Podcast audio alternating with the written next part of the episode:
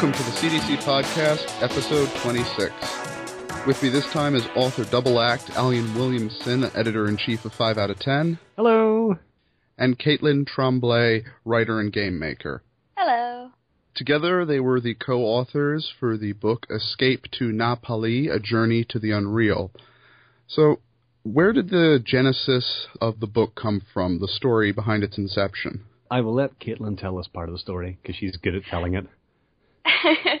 so I had pitched article idea to Alan for five out of ten about probably about a year ago this time, and in it I had made extensive references to how much I loved Epic Games Unreal, and I talked quite a bit about it and kind of fangirled all over the place, and then so Alan read the pitch and he really liked it, and he sent me this message and he was like, well I really liked your pitch, and I think it's really great, but I don't think you should talk about Unreal, but that's only because I think we should write a book on it.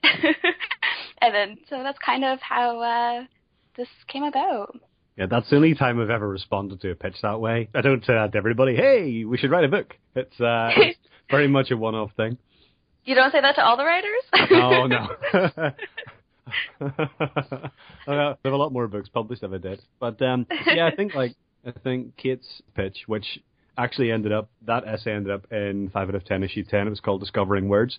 But there's something about the pitch idea, and I thought, oh, unreal, oh man! And then I had so many ideas, and the, the memory started to, to flood back a bit. And I think there was a bit of back and forth maybe for an email or two before I was like, we should write a book on this.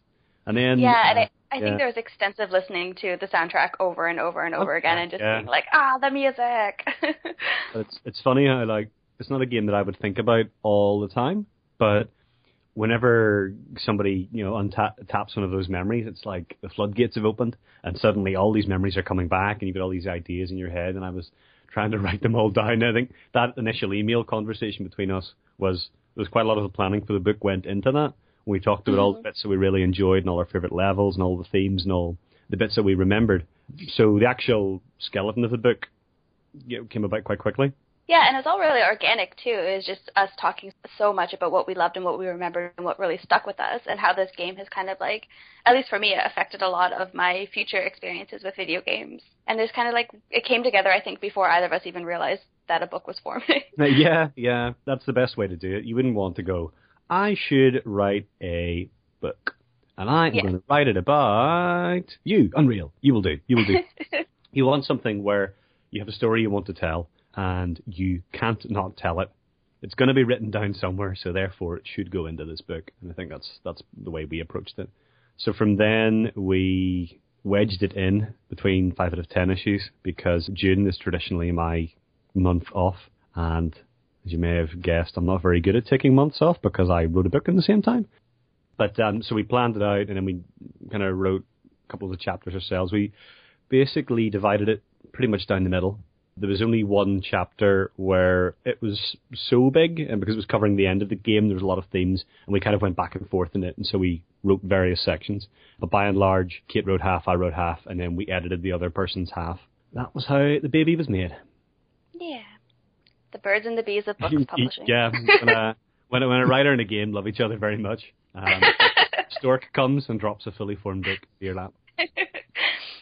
If only. yeah, yeah. There's quite a yeah. lot of it. I, yeah, because I was also working at a publisher, like a book publisher, at the same time as writing this book, and I was just like, "What is sleeping? Why do I even sleep? What's the point?" I actually wrote the first, my first chapter. I wrote on a work training course. I had a lot of drinks at this training course, and then I kind of went, I kind of went full Hemingway, and somehow the um, the they the chapter that came out at the end of it wasn't total garbage. so that was that was nice. Speaking of Unreal, what specific about the game? Because you spoke in general about that it was obviously a, a favorite of both of yours, but what specific about it made you feel like a book was in order? Well, for me personally, Unreal was a huge part of my development as both like a writer and a person who plays games because it was the first game that I ever played kind of on my own. So for context, I grew up with two older brothers who got me into games from like basically from the moment I could hold a controller, and I always played the same games as them, kind of like following in their footsteps. But Unreal was the game that I took and played and that my brothers never got into, and so it became this very special thing for me that I could kind of delve into and make my own, and it became this own world of mine for just me to explore and for just me to kind of have like little secrets and little stories that nobody else knows, and it was a really, really special thing for me. But then finding out that other people like Alan had had kind of a similar kind of bond with the game kind of made it kind of made me want to share the stories in a way that other people could pick up and read and be like, oh, yeah, no, this is a special thing. So I guess for me, it was one of the first games I played on the PC. We didn't really have a, a home computer that we used for gaming until probably around 98 whenever Unreal came out. It was one of the first games my dad had bought for me on that computer and we had this massive 19 inch CRT monitor which roughly weighed the same amount as a small car. And the thing about Unreal was that, and I think I cover this in the book, was that it was one of the first games where the software 3D acceleration looked the same as the hardware 3D. So with something like Quake 2, it looks totally different if you're using an actual 3D graphics card, but Unreal does all this kind of colored lighting and stuff. So even though my 10 year old self didn't know how to set up that game to make it look good, it still did natively. And so it was kind of the first game I'd played that really showed me the potential of what PCs could do and also, you know, the, the kind of the world building and the environmental storytelling was way beyond what I'd played before. So I guess like whenever you play the first game, you know, on a new console or a kind of new paradigm, it really those games are always really influential. So the first Sonic the Hedgehog was really influential for me. The Bioshock for the Xbox 360 was the first time I, you know, got an HD TV and the first game I got for the 360, and that game stuck with me. And Unreal is kind of the the PC era equivalent. But I think also, it was a game I really enjoyed, and it is. I mean, you know, Caitlin had kind of said she'd played it on her own, and you know, I grew up with three brothers and we played a lot of games together. But Unreal's very much a solitary experience. It's only whenever they branched out into Unreal Tournament that it became a multiplayer game. So I think yeah, it was it was a similar kind of thing. It was like we both enjoyed that approach to storytelling, and I mean we're a similar age, so it probably came in a, a same a similar sort of time in our lives as well. Mm-hmm. And and it's it's such a special game too in the way that it's like its storytelling is so rich but so held back. Like it doesn't, it never at any point beats you over the head with this its story. It's it's just like Alan was saying, like environmental storytelling is so pitch perfect in this game, and I, I think that's something that's really hard to accomplish, and that I don't think a lot of games have achieved in the same way that Unreal does. Pretty much the opposite to Half Life, which came out the same year. This is one of the things you know, we, we tried to avoid talking about Half Life in the book because it is a much more popular and probably a bit more critically acclaimed game. So we kind of wanted to ignore the elephant in the room. Um, but something like Half Life Uh, has a, it's got a lot of scripted cutscenes, stories a lot more in your face, and Half-Life formed a blueprint for all of your, your Halos and Call of Duties and all the games that came after in terms of the way those games told stories. Whereas Unreal's similar, something like System Shock or that kind of Deus Ex type game, you know, whenever you're, you're reading a lot more into it. Obviously Deus Ex has its own storytelling elements, but there's as much in there as you want to take out of it. You could play Unreal without really knowing the story. You get the rough gist of it, but you don't have to. But one of the things I really like in games is that active exploration and finding every nook and cranny and finding the, the elements of story that people have put in there. And you know, whenever we research the book, we find a lot of like sort of Easter eggs and things uh, based on like the names of the levels and the names of some of the audio logs and even the the designers who had written those levels. Um, a lot of that stuff was really interesting. Yeah, and even just like the language that is there, that some of like um, the villains, like the Krall, speak. That we had certain assumptions about what certain non-English words is this the, is this the Harangos bit? Is this the Harango Yeah, the Harangos. And so there's this one, um, like one of these story logs that you can find all about this kidnapped uh, Earth girl, and uh, the villains are talking about how um, feisty she is and how she uh, frequently kicks them in the harangos. And me and Alan were like, well, obviously that's balls. Like, obviously, why why would you think anything else? Yeah. exactly. And then we, during our research, found out that no, like harangos was actually meant to mean mouth, and it's just like these kind of really these really cool bits of this alien language that was created and never explained in game. It was just this fully functioning world that was so indifferent to whether or not you participated in it or not, which is what I adore about it. Yeah, I think there's one the harangos thing. Is a bit where the, one of the guards says they're going to get de-harangoed. And oh yeah, that was the other bit. And you naturally assume that they're going to be, you know, castrated for their insubordination, but actually they're getting their jaw removed, which you know is is more of a leap than than having your your balls cut off, probably. Um, but that's what's beautiful about the storytelling in the game is that it takes your expectations and it also like quietly subverts them, but only if you are paying attention, because otherwise you wouldn't get that, right? Like, yeah. But I think like I think the, the book only works because the game was a really rich seam to mine from. Yeah, totally. If, if we had gone into it and said, right, we're going to write a book about Unreal, and then did a bit of research and replayed the game and came up empty, then we just wouldn't have done the book. The only the only reason we were able to do it so quickly and put so much detail in there and produce something I think is you know personally to me it was it was very you know creatively satisfying. Yeah, the only, the only reason we could do that is because the game had that richness of story and, and world and character to it. Mm-hmm. It's kind of the right right game at the right time. What's a game like you doing in a bar like this? absolutely, absolutely, and the rest the rest is history. yeah, totally. So, what eventually came out of your take of Unreal in, in this in-depth relook? Oh, I'm gonna. I've got one of the probably one of the only two hardback copies in existence in front of me um, because I bought it myself. Um, so we've got, I'm just, I guess, going to manually count down them. We've got 10 chapters, and those are almost like 10 standalone essays. So they go chronologically through the game, but we don't cover everything. So I'm sure quite a lot of people listening to this will have read uh, Brendan Keogh's Killing is Harmless, and it is a closed reading of the game from start to finish. And this, you know, we deliberately didn't do that. We wanted because you know, some bits we just didn't have much to say. So we kind of look at broad themes and then tie them into parts in the game. So the first chapter was called An Alien in an Alien World, and it was kind of about um, what does it mean to be alien, um, how do fictions create, you know, what concept of alien things. Um, one of the interesting things about Unreal is that you are an alien. You're an alien crash landed on this world. It's not the aliens have invaded and uh, invaded Earth or something like that. So it's quite a, a, nice inversion of the formula. You know, all of the weapons are really alien, so there's not a lot of human influence in there. It's it's quite unique in that sense. You can take the next chapter because uh, you, you, wrote it. I wasn't looking at the table of contents. I was just listening to you. oh, okay. that's, that's, that's perfectly valid.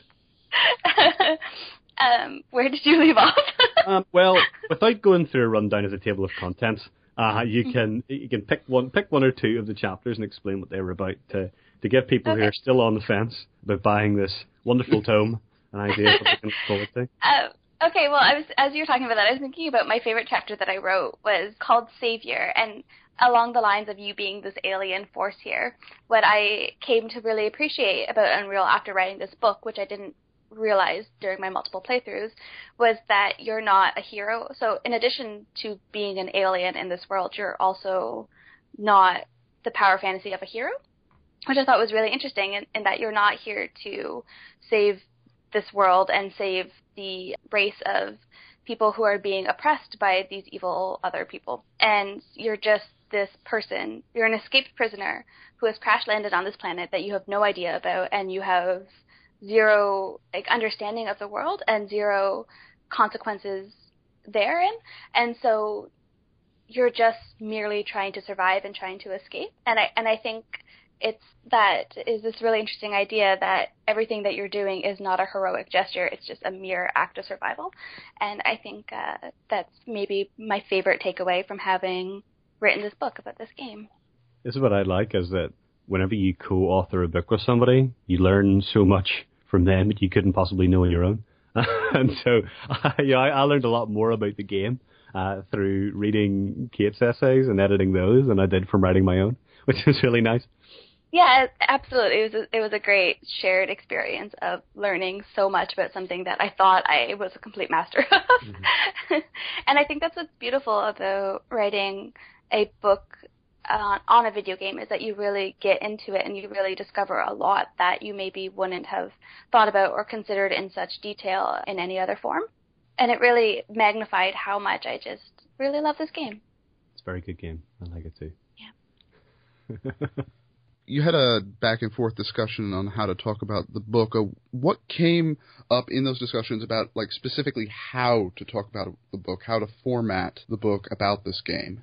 Oh, Alan had this really fantastic spreadsheet that was oh, just yeah, kind of. Yeah. So we want to talk about this idea and we want to talk about this idea, and we didn't really have it in any specific order yet, and so we kind of just like idea dumped all of the chapters or things we wanted to discuss.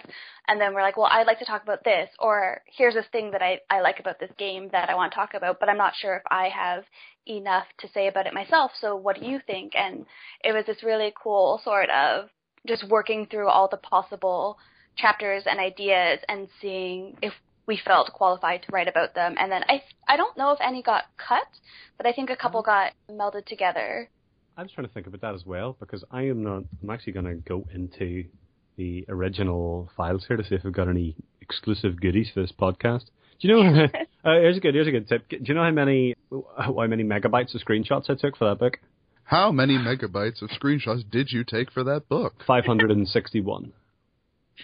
so it's about half a gig of screenshots at 2880 by 1800 with all these fancy high-res mods. So let's see. That's the Unreal manual. That's not going to help us much. Oh, oh, right. I've got. How long is this game? Long, oh, it's about eight to ten hours. So I've got some really tantalizingly named documents here, including Alan's initial notes, ground rules, and things it would be cool to do. Dot text.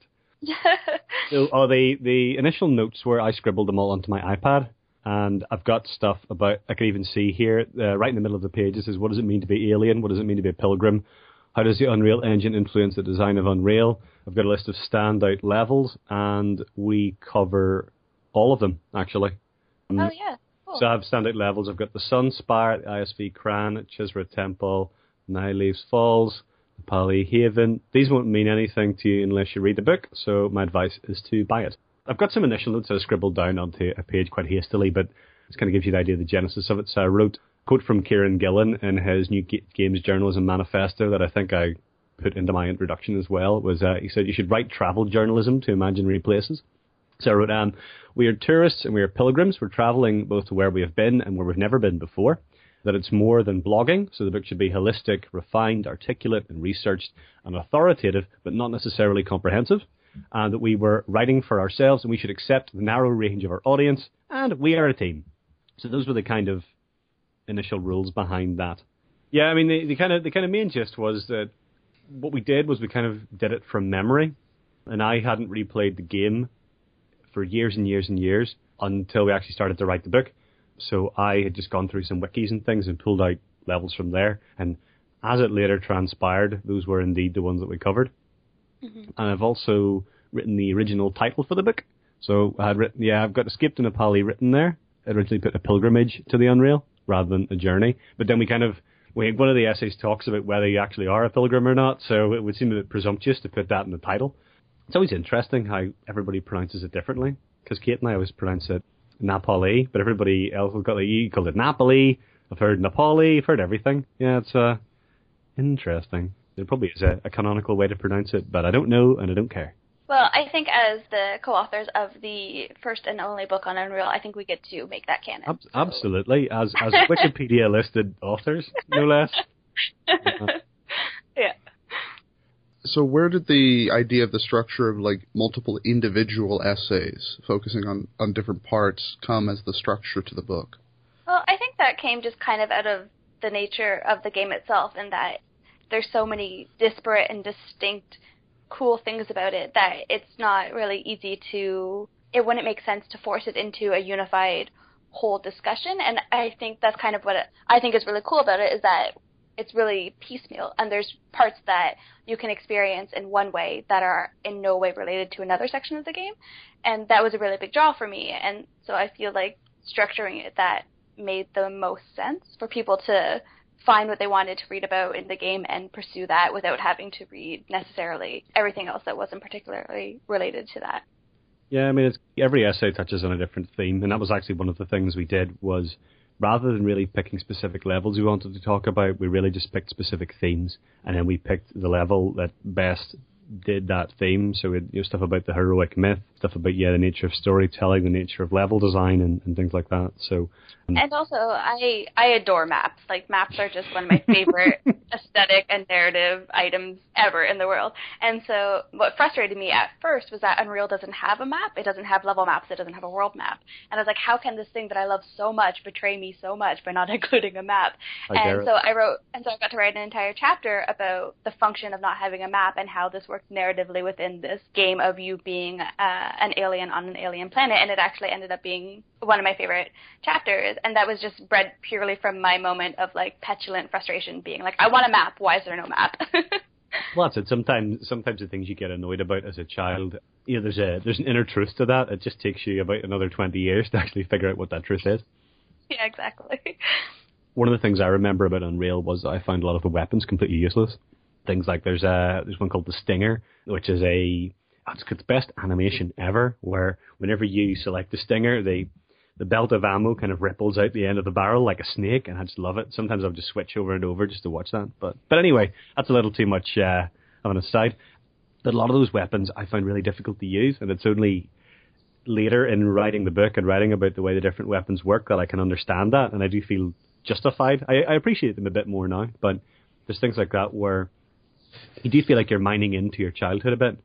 You're you're coming back to this thing that you have a lot of memories of, most of which I think were fairly reasonable. There wasn't any point at which I replayed Unreal and thought, "Wow, I get this totally totally wrong." Um, yeah, absolutely. Which is good, but it's it's nice because you get to revisit nostalgia in a way that is respectful of your own memories, but it also gives you a whole new spin on things. And so now, whenever I think about Unreal, I've got these kind of two types of nostalgia. I've got the nostalgia of originally playing it when I was a kid, and I've also got the nostalgia of writing the book many years later. Yeah, absolutely. And it, it was a nostalgia too that informed a lot of my further creative thinking in terms of my writing or my own game design and things like that. So what is the work that you put into creating this book? You you talked about like multiple replays of Unreal. I played about I think it was about twenty to twenty five hours of it. And uh, like we both played through the game each, and it was that was good because I was sending Kate uh, pictures of my computer screen as I got to various levels because I was a little bit ahead of her, going, "I'm at the mothership, I'm at the castle, oh my god." Yeah, I think I spent about twenty to twenty five hours playing it, and a lot of that time was a bit of time spent, spent screenshotting and clipping outside of the levels to see if I could find anything interesting. And each of those essays probably the same length of time as a five out of ten feature would take. So there's about each chapter is about I'd say about two thousand to twenty five hundred words. So yeah. yeah, just imagine yourself writing one freelance feature and then doing that five times, and then reading somebody else's five times. And I spent a ton of time doing like extra research, and not even just on articles or walkthroughs written about Unreal specifically, but just anything anybody had written about certain topics in video games. So, like one of my chapters talks about the feeling of the sublime in this game, and mm-hmm. just I just spent like hours and hours reading as much as I could that people have talked about sublime in like Skyrim or. Was that Rick Lane's piece for the Escapist? Yeah. Yeah. Um, and just like everybody's articles on like the function of maps in video games, and just so it was a lot of research, not even just about Unreal, just about the way we talk about games yeah, I got a book in architecture out of the uh, out of the library. Mm-hmm. A book in fic- fictional architectures. Um, this was really cool uh, punk architects in England in the 1960s called Archigram, and they made up all these ideas for fictional architectures, like cities that could just take off and fly or walk to various areas to stimulate economic growth. It's where the idea of like the arcologies in SimCity 2000 came from. So yeah, it was a, it, there was a lot of uh, reading around things and reading various types of, of myths. Partly because when you're, you're writing a book, you don't want to write a big pile of nonsense. And I think that whenever you're writing a blog piece, you can, to an extent, get away with it because it's not being scrutinized so much. And then whenever you go to, say, a feature we're doing in 5 out of 10, that requires an extra level of fact checking because you want it to, well, you know, people are paying for it, but also because you want it to stand the test of time. So your arguments need to have a bit more clout to them. And then whenever you go into a book, you're like, whoa, well, this thing's going to go into print. this is going to be around potentially forever. So you really need to make sure you're getting it right there. And that that's a big challenge is that, you know, we're, we're quite strict with the, the copy editing and the standards that we have for ourselves. And I think quite a lot of it was um, going back and editing it again and again and again at a, at a word by word level kind of scrutinizing it to make sure it was everything we wanted it to be. I think that comes across in the book. That's why a year later we can look back on it fondly, rather than going, "Oh God, I can't believe I wrote that." Oh no. Mm-hmm. Given that you're actually the first co-authors I've had on this Yay. podcast, how did keeping the lines of communication open work out during the process of writing the book? Ooh. Fairly yeah, well. I think totally we were pretty much yeah in nonstop communication via every medium possible. I think Skype when we should have been working at our day jobs, all kinds of things. It was it was okay because the time zone difference between us is five hours. So that wasn't too bad. But yeah, generally it was okay. I mean, we had quite a bit of back and forth over like Skype and various types of messaging services. I think it's it's actually really easy to work collaboratively now. I mean, you know, kind of I'm used with five out of ten to working with people from all around the world, but we, I think like I'm not. I think I'm probably speaking for both of us when I say that we have a really good, we had an immediately good working relationship um, mm-hmm. that I don't think I could have got away with with very few other people. Um, it was it was uh, that, that's what made it so pleasurable to do, um, and that's what allowed us to get it done within two or three months. Yeah, and I also think the fact that we are both like full-time professional editors mm-hmm. kind of helped speed that along as well because yeah. we both kind of had expectations. Like I know personally, like the expectations that I would have for, say, the authors that I worked with at the publishing house I was at, kind of uh, helped me streamline a lot of efficiency issues. Mm-hmm. Like we didn't have any efficiency efficiency issues, but like kind of got me in that mind. Like okay, this is this is a book. It's like any other book I've edited, and we'll just we'll do it, and, and we did. Yeah, and then I think like also on the logistics side, the fact that I've been doing five out of ten for a while was obviously really helpful with that because I knew exactly how long it would take to lay out the page designs and I knew what I was going to have to do. One thing that was different with Escape to Na Pali was that we did print, 5 out of 10 digital only. This was the first time we'd done print. So the big surprise was that I had never mentioned print to Caitlin, but whenever I started designing it, I designed it for print. So what I did was I told her about two days before we launched it that in fact it had been designed for print all along, and you're going to be able to buy it, and that's quite fun. Uh, that's that's pretty great. But that has lots um, of different issues. You know, you have to worry about your bleeds and margins and how do fonts look when you print them out. What's the size of the text going to look like? How are the images going to look? How do they look in the paperback book, which has grayscale images? Like so, and, and I went and manually tweaked every single picture in the book to make sure it looked good in grayscale. So some of the pictures, yeah. like if you if you took the two side by side, they some of the screenshots are almost different expressions. They've got different moods depending on what version of the book you read. Yeah, and and like I think it's really worth just saying like how professional this was. Like as much as we're friends and this was a fun thing for friends to do, it was still very much a professional project. And yeah. I, I think kind of approaching it from that point of view was also kind of what helped it become a thing, become the thing that it did in the three months that it took us to do this. Yeah, but we did, but we did begin with the end in mind, and mm-hmm. we decided it was going, you know, it was going to come out in June. But here it is. So we had a we had a firm deadline and the fact we planned it and knew exactly what we wanted to get out of it made it so much easier. Yeah, exactly. Uh, and yeah, there was a there was a hard deadline because I finished the InDesign files at I think about three four a.m. on a Monday, which certainly sounds like a typical Alan production. Um, and. I sent the yeah sent the InDesign proofs off to the publishing company ordered a copy, which I sent to Soa Kareem's house because I didn't want Caitlin to know I'd ordered one, and uh, and then I flew to Canada. so that was a that was a that was a hell of a last few days, but it was nice then because um, obviously we met up whenever I was in Toronto. Uh, so it was nice to actually properly celebrate the launch of it then. Mm-hmm. But uh, yeah, hell of an adventure. It was a bit unreal at times. Yeah wah, wah, wah.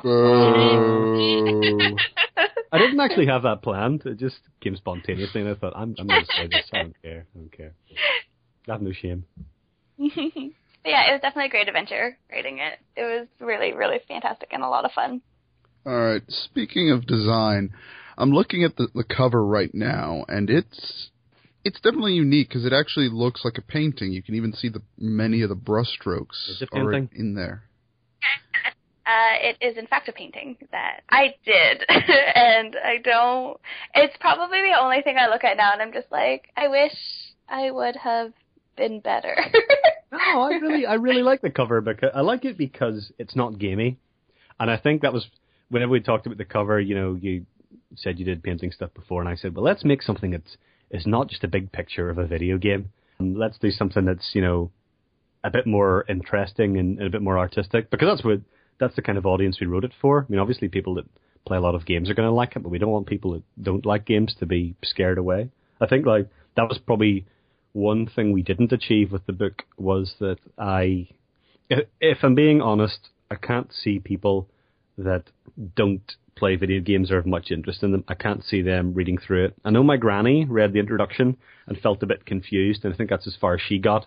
But you know, the audience just determines the level of detail you get into. If we had written it for an audience of people who had never played games before, then there's a lot of things we just wouldn't have been able to say. There's a lot of there's quite a lot of assumed knowledge you need to put into that. So it's not a regret so much as a as an interesting choice in design. But no, the the cover, um, yeah, it didn't take you very long. You you, you whipped it up quite quickly, and it looked it looked immediately good. Mm, thanks. and then uh, and then we and then we just photoshopped and chopped a bit, and then I picked that font that everybody uses everywhere. But uh, yeah, I think I think it, I think it came together quite well. And then um, I'm not sure if you can see the back of it, Eric, but it's got the book's mascot, which is this um, it's this one Skaarj. Let's see, the J is silent. Um, it's this one Skaarj you meet later in the game, and I'd taken a screenshot of him and put it in the original design documents, and he was nicknamed Uncle Scar. So Uncle Scar's in the back is a kind of an in joke to ourselves. But yeah, that image kind of stuck with us a lot of writing the book. But the, the, cover's great. If you don't like it anymore, Kate, I think that's unfortunate because I have always thought it was good. So there. Well, thank you. I appreciate that. it's yeah, it's not that I don't like it. I think it's just that I'm really extra hard on myself for paintings and all that jazz. So uh, but I guess the point is it's different. Like when you see a lot mm-hmm. of covers, even the video game books, you know, you get quite a lot of pixel arty type things, and you've got the usual tropes of your your Space Invaders and your your Pac Mans and things. And I think one yeah. thing one thing that cover does achieve is it looks different. It looks a bit alien. Like you've got these two weird planets on the front. Um, so I think it, it does the two the twin moons of Na Pali. Sorry, sorry. Um, and well, I like and that. could be a planet, can't it? No, is that no, no, for moons, no, moons. Um, okay, okay. but that's kind of what I had wanted to address with it because whenever I thought about Unreal as an adult before having replayed it, before having written this book, was just about like how gorgeous it was, just like the skies and the colors, and it was this really, really, really beautiful setting. And I think that's kind of what I had wanted to achieve in the cover art was not so much like, oh, this is a book about video games, but like this is a book about a beautiful place. Like uh, it's so I did I painted the cover in watercolor, which is like typically what I would use for like landscapes and stuff, and I kind of really wanted to carry that kind of old like classical feel to this. Mm-hmm. Like this is this is a place unlike any other place that somebody would have sat down and painted. And also paintings don't age in the same way that game graphics do. And that's one of the things about Unreal is that like from a kind of artistic point of view, it hasn't aged badly at all for a game that's you know nearly 20 years old. It actually still like it's got a really strong art direction to it. Uh, mm-hmm. So there's another reason why the cover's quite fitting. Yeah, yeah. So yeah, hopefully I did that feeling justice. so Caitlin. Yes. Now comes the fluff question. All right. What is your favorite video game of all time? Oh, okay. Shining Force. I know, I know. I want people to say Unreal, but it's not. Unreal's top five, but uh, Shining Force. Shining Force is my favorite game of all time. uh, it's the. You're just gonna leave it at that? No, no, no. I'm trying to think of more what else to talk about. It's the 1990 to 1993. I can't remember exactly when it came out. Sega Genesis top-down RPG strategy game and it was actually a game that I had played with my brothers over and over again, and uh, it's become this like rite of passage in my family that whenever me or my brothers find are like are with a new partner that we're serious about, we somehow end up making them watch us play an entire game of Shining Force.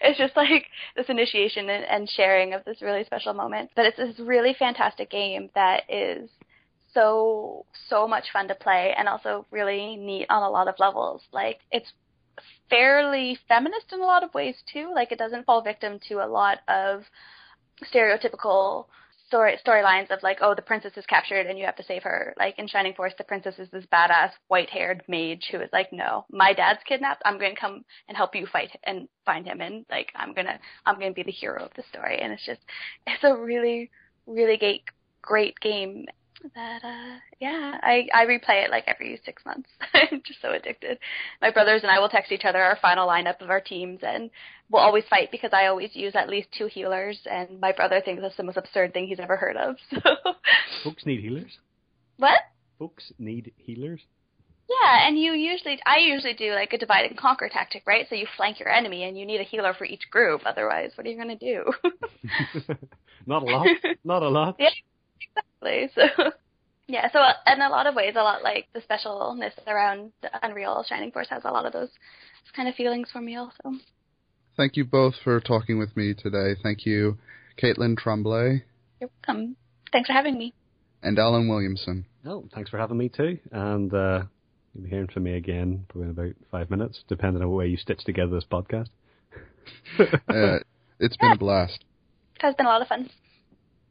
No, it's been good. It's good to look. It's good to look back at the book out one year later, and uh, and uh, first of all to not hate it, but also to kind of look back at what was what was good about it. And so, it, I don't like to call you. People always call these things post mortems. I don't like to call it a post mortem because it's not dead. it's like very very much alive and good. So, fun to look at it again. So thanks for thanks for asking me.